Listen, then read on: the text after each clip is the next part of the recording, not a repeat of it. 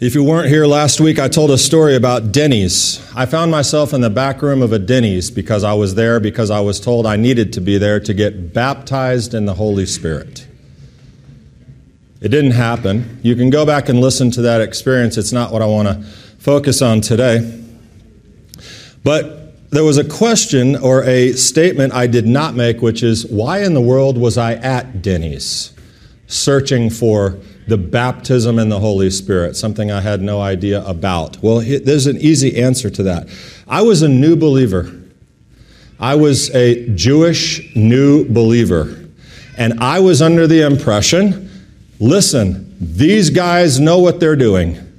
I'm supposed to follow what they say. They seem to have it going on. So here I am at Denny's. Give me this baptism of the Holy Spirit. That's what you do. I'm in. I wanted to, as I said last week, experience God, all of God. I wanted as much of God as I could get. But at the Denny's, something strange happened because all the people around me were sort of engaging in the sort of classic charismatic Pentecostal baptism, slaying, laughing, doing a lot of different things like that. But first off, for me, as a young Jewish believer, that was super weird and it was very unsettling to me. But something more significant, much more important. I thought something must be wrong with me. I thought that maybe I was not holy enough or that I was inadequate in some way. Um, I didn't get slain in the spirit. I hate that word. I understand that it's I understand that it is an authentic experience. My grandfather had cancer. He was 74 years old, attended a Methodist church in a little town in Newport News, Virginia. I assure you he had never been prayed to receive the baptism of the Holy Spirit or done anything Pentecostal in his entire life. And one time went to a service when he had cancer to be prayed for and fell out because the Spirit of God did something there. There are people in this room who've shared those similar experiences with me. So I am not in any way suggesting that God can't move in ways that God does move that are not, don't make sense to us necessarily. Still don't like the term slain in the Spirit. That's weird to me. But anyway, here's what I did because they told me to do it.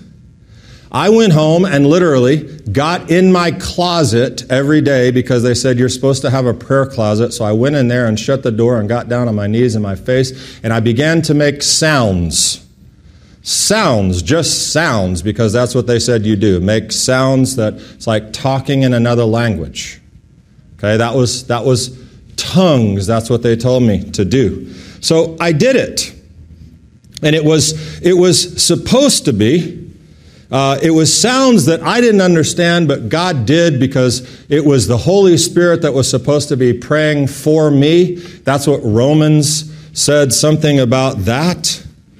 Um, that the Holy Spirit will pray for us in our weakness. And so, but think of this I'm a logical Jewish guy, and I'm thinking, the Holy Spirit's going to pray for me in my weakness. Okay, I believe that.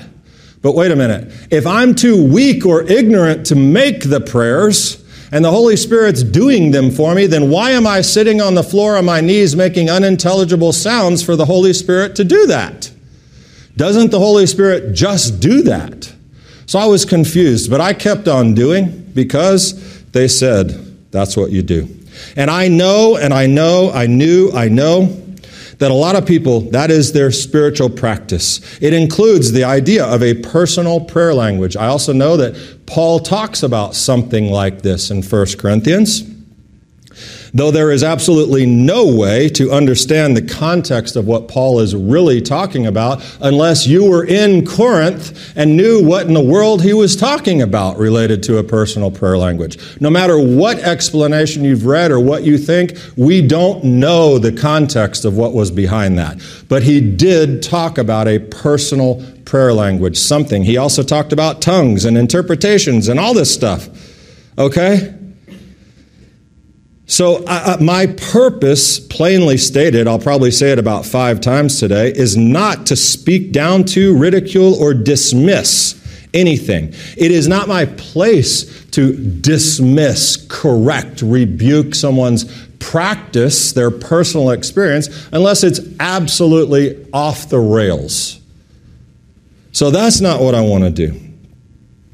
But there is a challenge. There's a bigger challenge. The feeling I had was that I am not complete in my faith because of this. I have not experienced this thing, this, this new baptism thing, and I felt inadequate. And that was the beginning of a continuing journey. And I'm going to talk for a little while today because it's important what I'm going to say.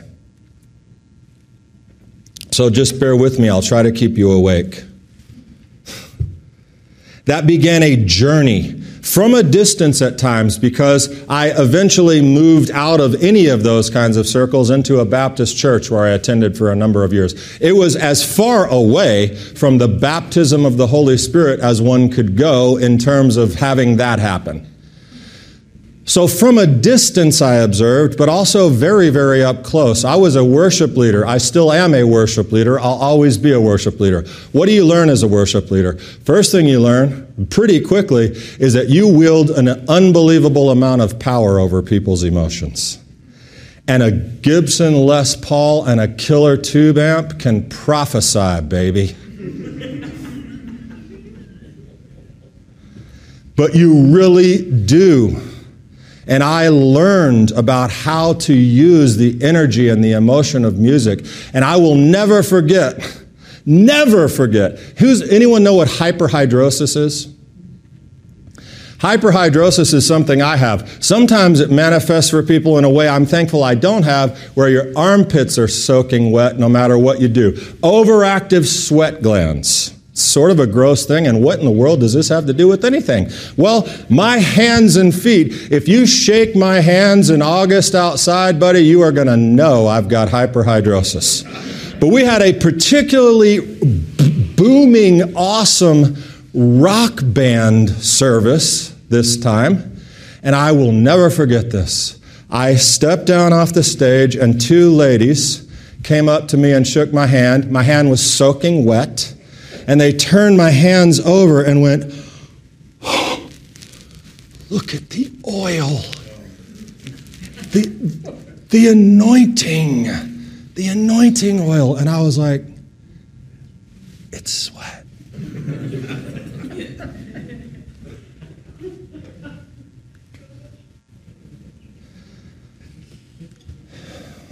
I played at IHOP. Anyone know what IHOP is? No, not that. International House of Prayer. Why? Because music was rocking. I love music. Music is great.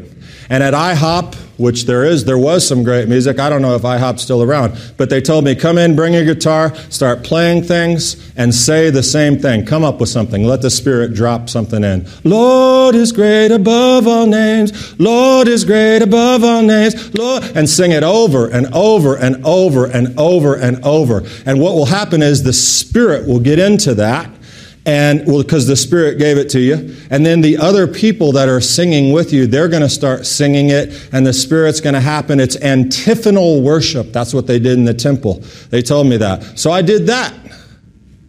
So when i say i'm not a pentecostal i'm not it does not mean that i do not have experience in these circles and seeing a lot of things and learning a lot of things And so, Today's point is not an assessment of Pentecostal charismatic stuff because realize we're in week three or four of a five part series on the Holy Spirit. It culminates in Shavuot, which was the giving of the Holy Spirit. That happens next Sunday. So we're going to conclude this. The Spirit series, Evidence of the Spirit. Today is Gifts of the Spirit. Next week will be Fruits of the Spirit, which is kind of an important conclusion. But I'm getting ahead of myself. Before we talk about what the Spirit is for and how we should hope to be interacting with it, I want to talk to you about what the Spirit is not and what it is not for and how it can be abused and in the process misused can damage people. That sounds exciting, doesn't it? The biggest issue is not the gifts of the Spirit, they are real. Words of knowledge, words of wisdom, healing, faith, miracles, tongues, discernment, prophecy. The bigger issue and my focus is on the resultant world view of a world centered on the Holy Spirit and operating in the gifts. The resultant world view. The embedded ways of thinking about God and the world and how our faith functions and what this has created in our culture and worldwide with millions and millions of people subscribing to these types of beliefs that we have talked about over the last three weeks. And if we're supposed to impact the world, what does that culture communicate to the world that we're trying to reach? Sometimes, I assure you, it is not communicating the right things, and people get hurt. And as the shepherd of a congregation, it is always my job to look out for people who might get hurt in the name of religion. So, way later, though, than my Denny's experience, it was actually here at Nachamu Ami, the Messianic synagogue, as a matter of fact.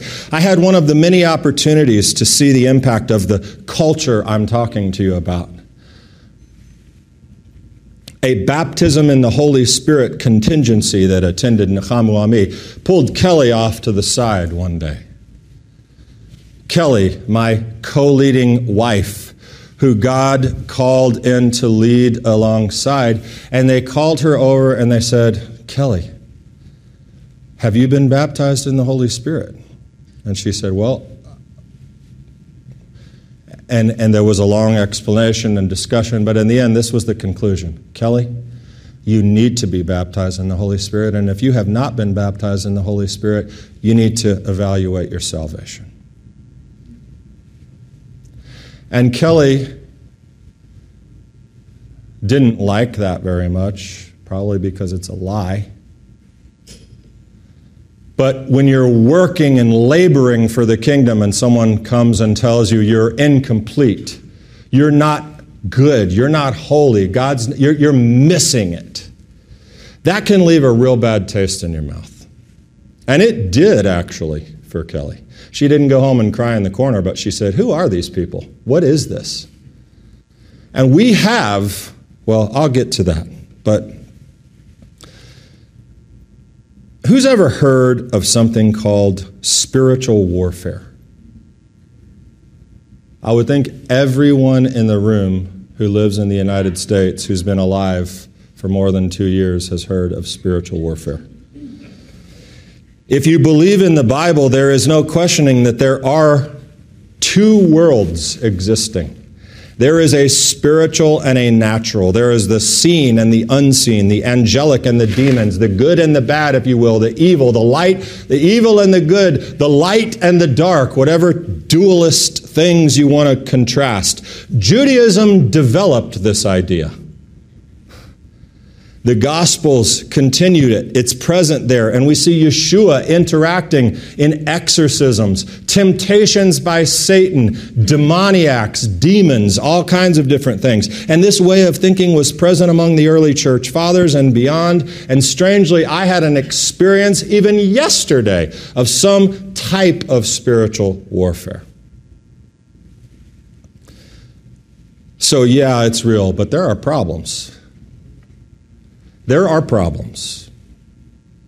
When everything becomes that, and the idea, the spiritual warfare is a is, is it is a central focus for many people's thing with God. Everything is demons and angels and powers and principalities and you know there's such a fine line between the physical and the spiritual that every single real world problem has a spiritual root, and only the true victory can only be found in defeating, putting Satan under your heel, and winning the battle, warring in the spirit. That God is constantly somehow contending with Satan. And the truth is, it's in this opinion, it's like anyone's game. These supernatural beings, they're engaged in this constant, intense battle over people, over nations, over events, over political parties. Everything is heavenly war, but we're in it. And the good news is, according to this, we have this authority. I once met a lady who told me that she was going down the aisle at Kroger and there was a demon on the end cap. And then another person, there was a demon under their coffee table that they had to contend with. I met a demon once. I was with a man I respect very, very much who had a lot more experience with me, who in the end of it said, That is what it looks like to encounter a person who is possessed by a demon. Let me tell you something. You know that you're in the presence of darkness when that happens. And no, I wasn't afraid, but it's weird.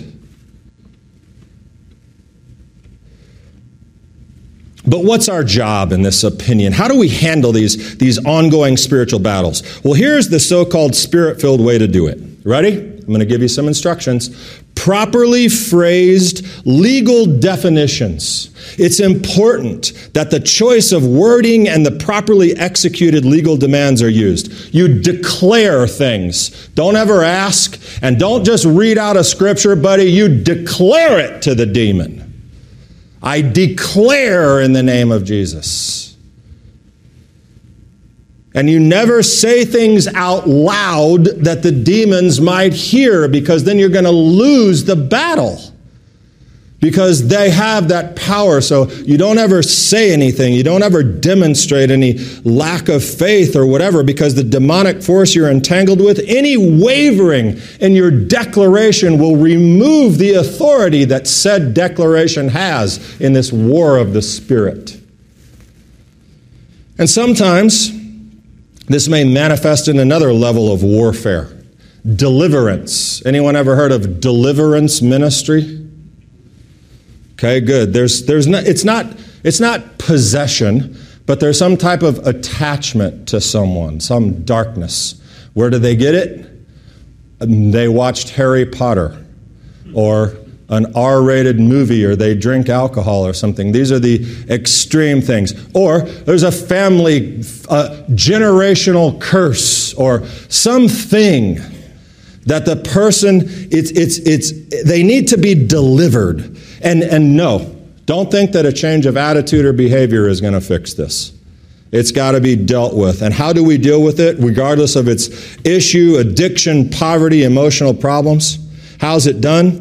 Deliverance ministry, which generally follows the same types of rules. Declare things, take authority over it, lay hands, slay in the spirit, push back. Just, just whatever you do, Declare it with authority. Don't ask, you take it. And the demons will be forced to flee. And this transfers into yet another area healing, which is an authentic spiritual gift. It is a gift of the Spirit. People possess an actual healing ability. They at least did in Acts, and Yeshua certainly did. Again, again, the words we use are incredibly important. We don't receive a diagnosis, right? We certainly never acknowledge that out loud. We declare authority over cancer or COVID or whatever it is. I saw a pastor, this is another thing, by the way, but we won't get into prophecy, false prophecy, and false prophets and what the Bible says you do with them. But when someone stands up and declares over a, na- a worldwide television audience, I declare COVID dead in the name of Jesus, and then 500,000 people die, do you know what that's called? Chilul Hashem. That means the desecration of God's name. You have made God to look silly.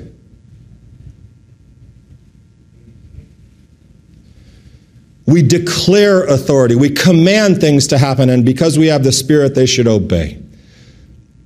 The problems of the world are all at root spiritual in nature in this viewpoint. But a spirit filled believer has all he or she needs to defeat whatever enemy is contending. And there are so many other things that I could talk about, but I'm here to give some additional insight in a different direction, some observations, some real of some of these things that, when they are practiced, can do damage to the kingdom of God and its inhabitants. First, I will make a declaration before you. I declare. I believe in the intense power of the Ruach HaKodesh, the Holy Spirit, to move and operate in us in the world. I believe in the gifts. I believe I've seen miracles of healing, of prophetic words, maybe declarations, words of knowledge, wisdom, people saying things that came to pass, things that they couldn't have known but they did know. Astounding demonstrations of faith by people I've known, anointed teachers, anointed musicians, and many, many more who I am convinced were moving in the Spirit because the Spirit was guiding their steps. And most of all, I know that there are depths of the Spirit which we cannot comprehend because it is of God. And unfortunately, His ways, for many people it's unfortunate, His ways are higher than yours. Not everyone seems to have a handle on that. There are things about the Spirit that, that, that are so much higher than ours that we'll never, ever know. But here's what I know. From a Jewish perspective, spiritual warfare still exists. But its entire context is framed differently than in Pentecostalism. The angels are not dependent on people to supply them with spiritual power. We are not dualists who think that God and Satan are basically equal but opposite forces. Satan does not pose even the slightest challenge to God. Always remember that. I believe in spiritual warfare, my friend Aaron Eby writes in this book called Gifts of the Spirit. Listen to this. I believe in spiritual warfare, but I am not the hero. I am the battlefield.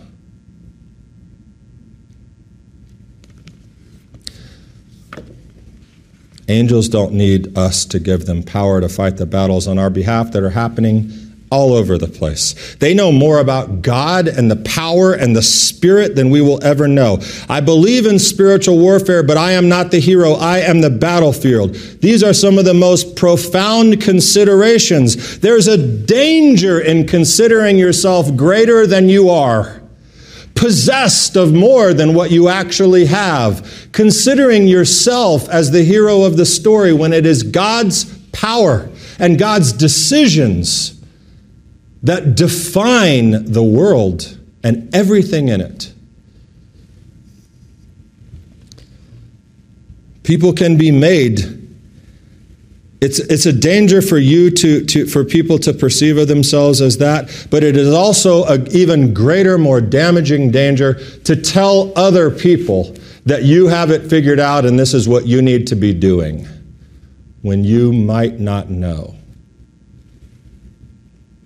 People can be made to feel inadequate or defective. I know what that feels like. If they don't move in the gifts in a certain way, or if they don't experience the thing that they're supposed to experience. Much of what Kelly and I have experienced in these circles is manipulative and strange and weird.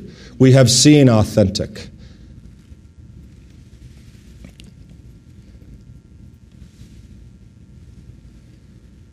But what happens eventually is if there's enough manipulation, enough abuse, enough weirdness, enough feeling of inadequacy, you walk away from all of it. And that's a horrendous problem because then you will miss the authentic. You will be so jaded that you miss the authentic move. We've been there.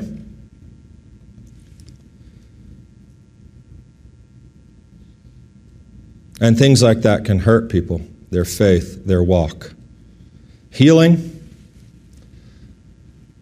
17 years ago, my dad was healed from stage 4 lymphoma. Stage 4. He was supposed to die, according to that. But he was healed. It wasn't overnight. It wasn't a prayer at a prayer service. It wasn't being slain in the spirit. It was through a combination of God and chemotherapy. And I know not everyone will like that, but let me tell you something. Because you see, in Judaism, the physical and the spiritual are not so dualistic, they're not so disconnected. Pentecostals tend to manipulate the spiritual world through symbolic acts, blowing a shofar to rift open the heavens that the Spirit might come down, and other things.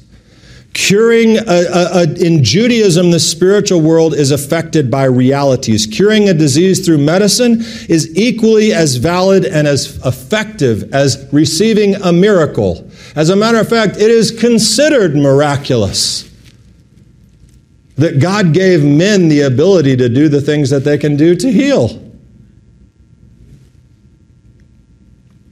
I've seen many miracles of healing, not as many as Jim Lanley, who was here last week, missionary. Let's talk about a guy moving in the Spirit. Uh, many, many years ago, he received his calling in a vision from God to go out to the mission field 25 years later. Thousands, I don't even know how many lives, getting ready to go over to Thailand.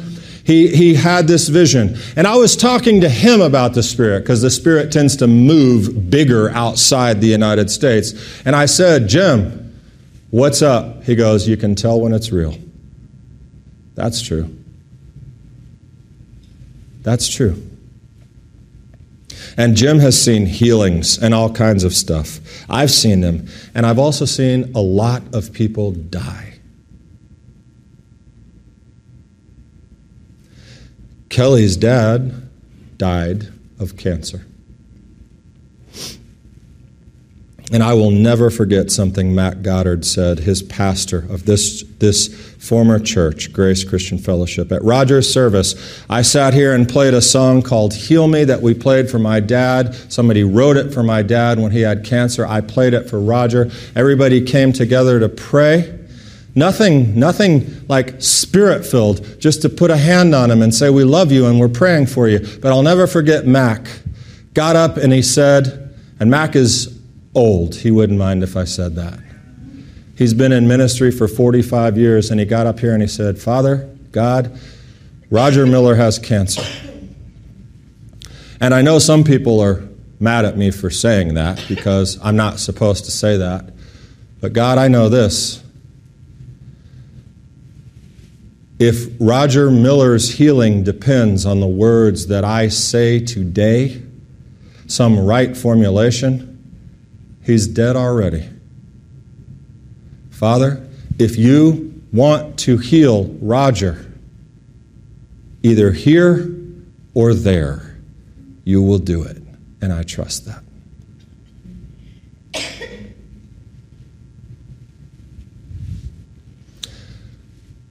I was there. Well, I wasn't there, thank God. I remember someone telling Kelly's mom, a family member, a spirit filled family member, who told Kelly's mom after Roger's passing, I'm so sorry for his loss. You know, it could have been different if he had just had the faith. You know, he could still be here. I, I hate it. I'll tell you, Roger Miller had faith. I was sitting on the couch next to him the day he got the second phone, uh, phone call from his oncologist who said, Roger, I'm sorry, the cancer is back a second time, and there's nothing we can do. And I remember Roger, full of faith, hanging up the phone with his eyes full up of tears, and he looked and he said, I'm going home.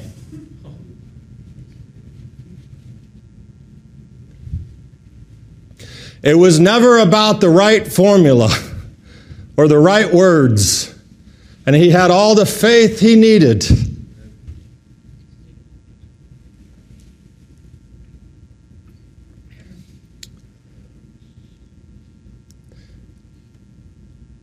You see, Pentecostals and that way of thinking sometimes believe healing is guaranteed. You just have to believe enough. You just got to trust enough. But that hurts people when it doesn't happen. You see, Messianic Judaism also believes healing is guaranteed, but not in this world. We don't get to necessarily control that through our spirit filled life or words. Someone rebuked me one time for a healing prayer I offered when I said, Father, heal them according to your perfect will.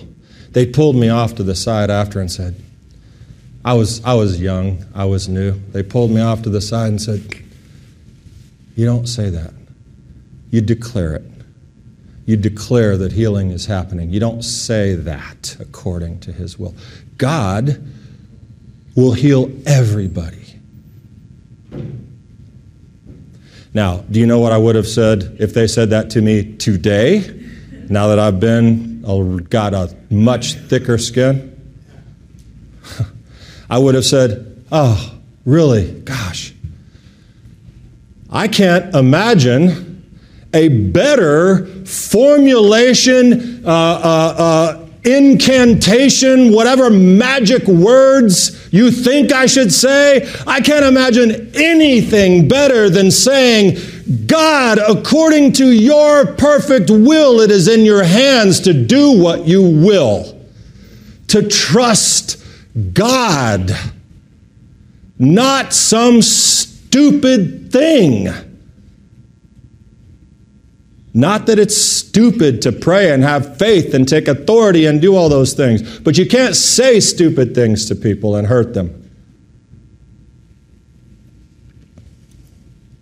I know others in this room, their relatives came to me after losing a spouse and said, I don't understand it. We prayed, we did all the right things, we attended church, we did all this. He died. Why?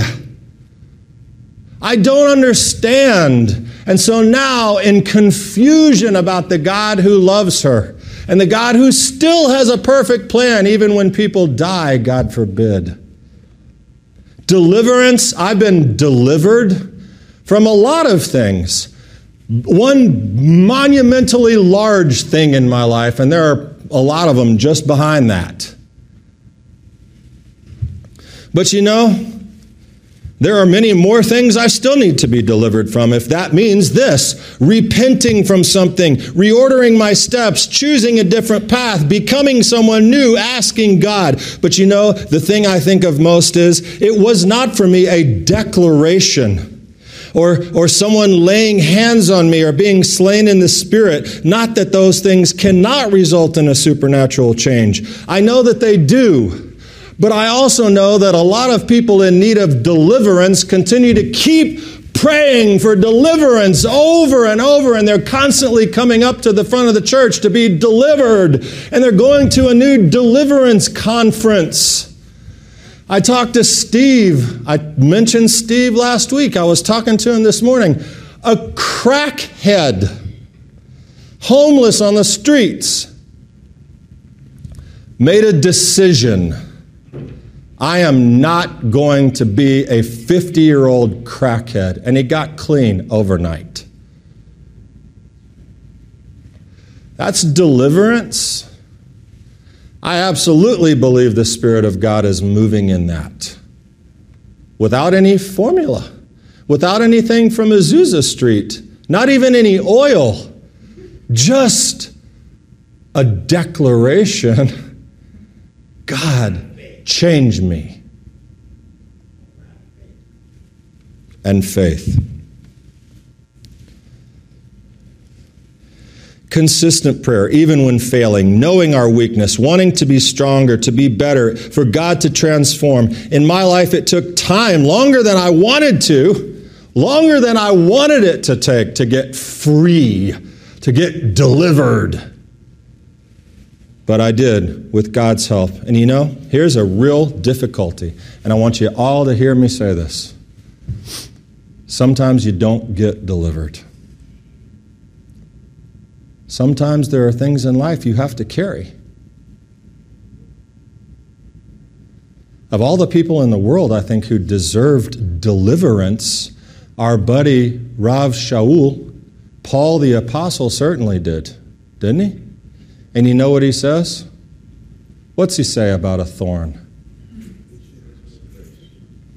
He said, I've begged God to take this away from me that Satan gave me.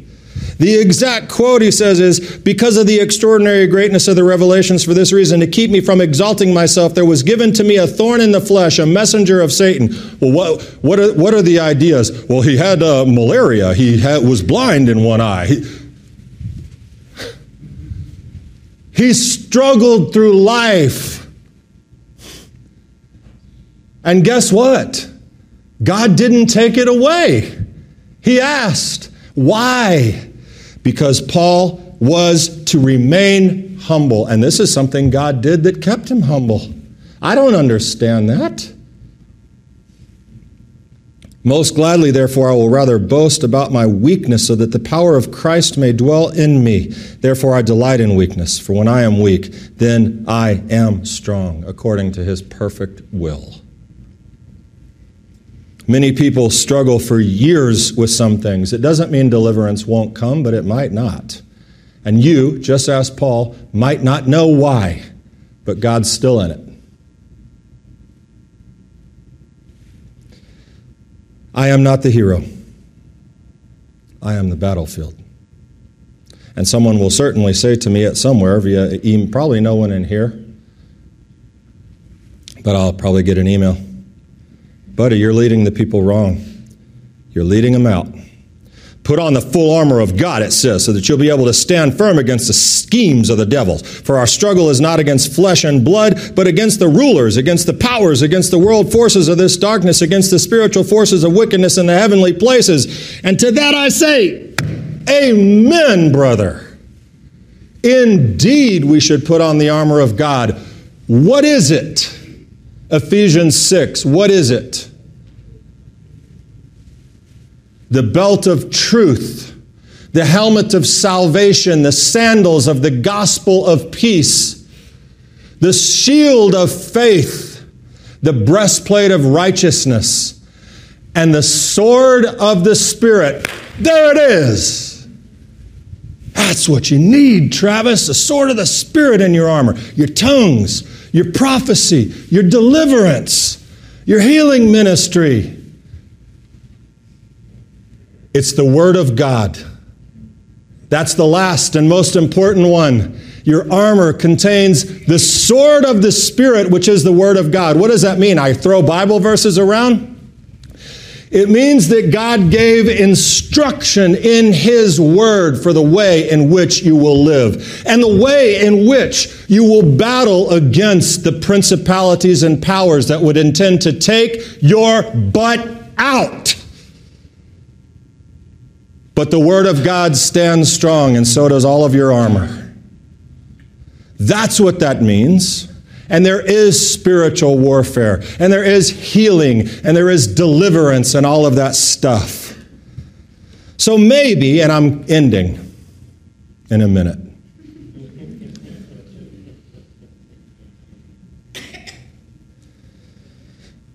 Maybe rather than 150 years of theological perspective from a very influential modern movement that exploded into existence on Azusa Street in 1906, maybe we should take a apostolic view on the spiritual gifts. You think that would be helpful? I do. We should consider a, a Jewish way, lest we forget the Spirit has been functioning for a long, long time. Before Azusa Street, the Spirit was. Before the Quakers and the Shakers who did ecstatic dance and tongues and all kinds of stuff in the late, eight, uh, late 1700s. Before Acts, the Spirit was. The Spirit was before creation. The Spirit was at creation, hovering over the waters. The Spirit was empowering David to write beautiful songs. The Spirit was empowering Bezalel to build the tabernacle. Even Saul had the Spirit and it transformed him. Moses had the Spirit and God took a little bit off of him and put it on the elders so that they could prophesy. That's all before anyone spoke in tongues in Los Angeles.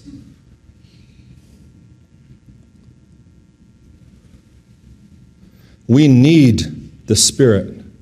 And here's what David says a good Holy Spirit filled dude Create in me a clean heart, God. Renew a steadfast spirit within me. Do not cast me away from your presence and do not take your Holy Spirit from me. We need the Spirit. We always need the Spirit. Yeshua said it was our gift, it was our seal.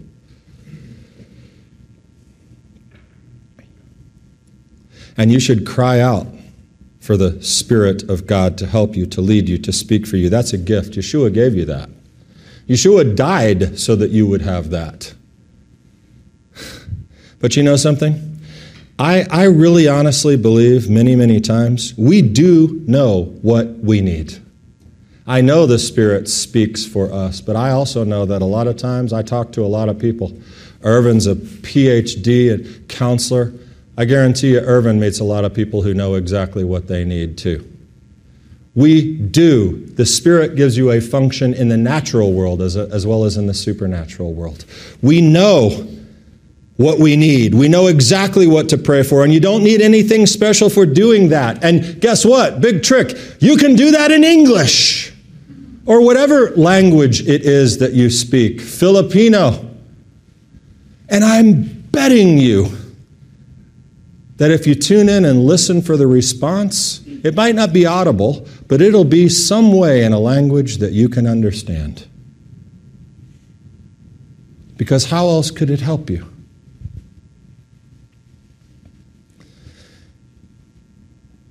And yes, you might even have to struggle sometimes believing things.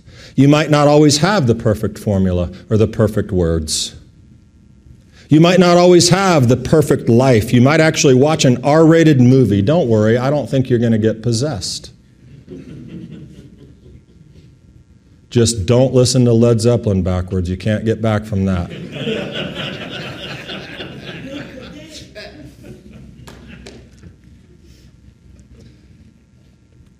You might not always be able to discern the spirits or move powerfully in the gifts. What you might even say one time is God, my faith is weak. I am wavering. I am struggling badly. Show me. I know you're there, but I'm having a hard time believing this or that or even you. Show me. Well, that's a lack of faith. You know what that is? That's real. That's humanity. That's life. God made you. He understands you. He knows your struggles. He is indeed listening and with you. Lack of faith. It's not, it's not a show. It's not made up. It's real. God made us.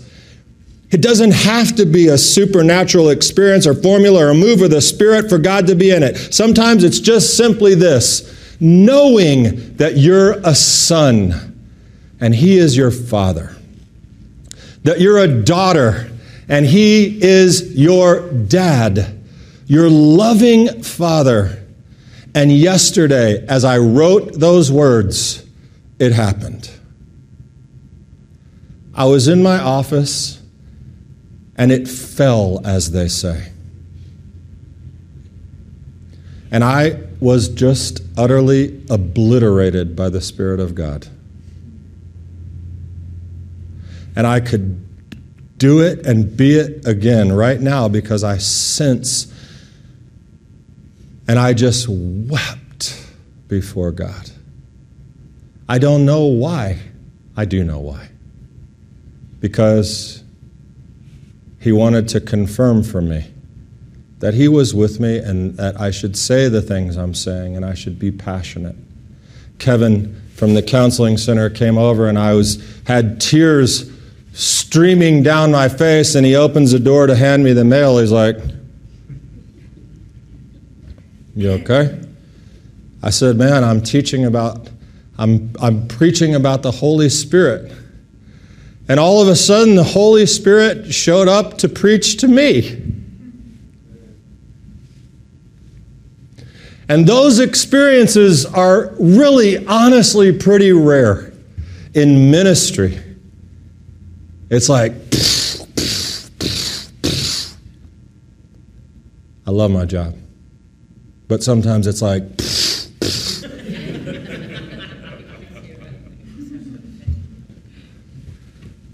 and so I cherish every single moment I get when the Ruach HaKodesh shows up.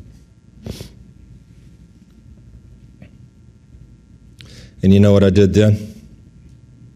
I prayed in the Spirit. It was in English. Maybe, probably a little bit of Hebrew in there too.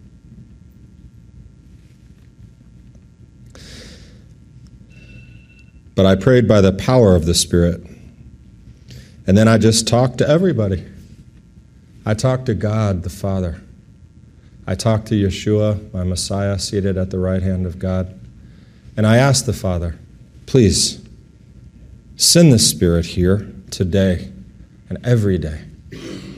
Always, always. That we might really function in the gifts authentically, not relying on us to be the hero, but Father, protect us as we battle. Be here Send your spirit. All we need to do is be available. And that we would see amazing things like we're already actually seeing around here, if you haven't noticed. And you know what? Nobody responded. There was no mystical vision from heaven no prophetic utterance, no ecstatic worship, no tongues, nothing. But in my spirit, I got it. And sometimes that's more than enough. So next week we'll conclude with the fruits of the Spirit. This is what we don't do. This is what it doesn't look like. What does it look like? I'll see you next week. Shabbat Shalom.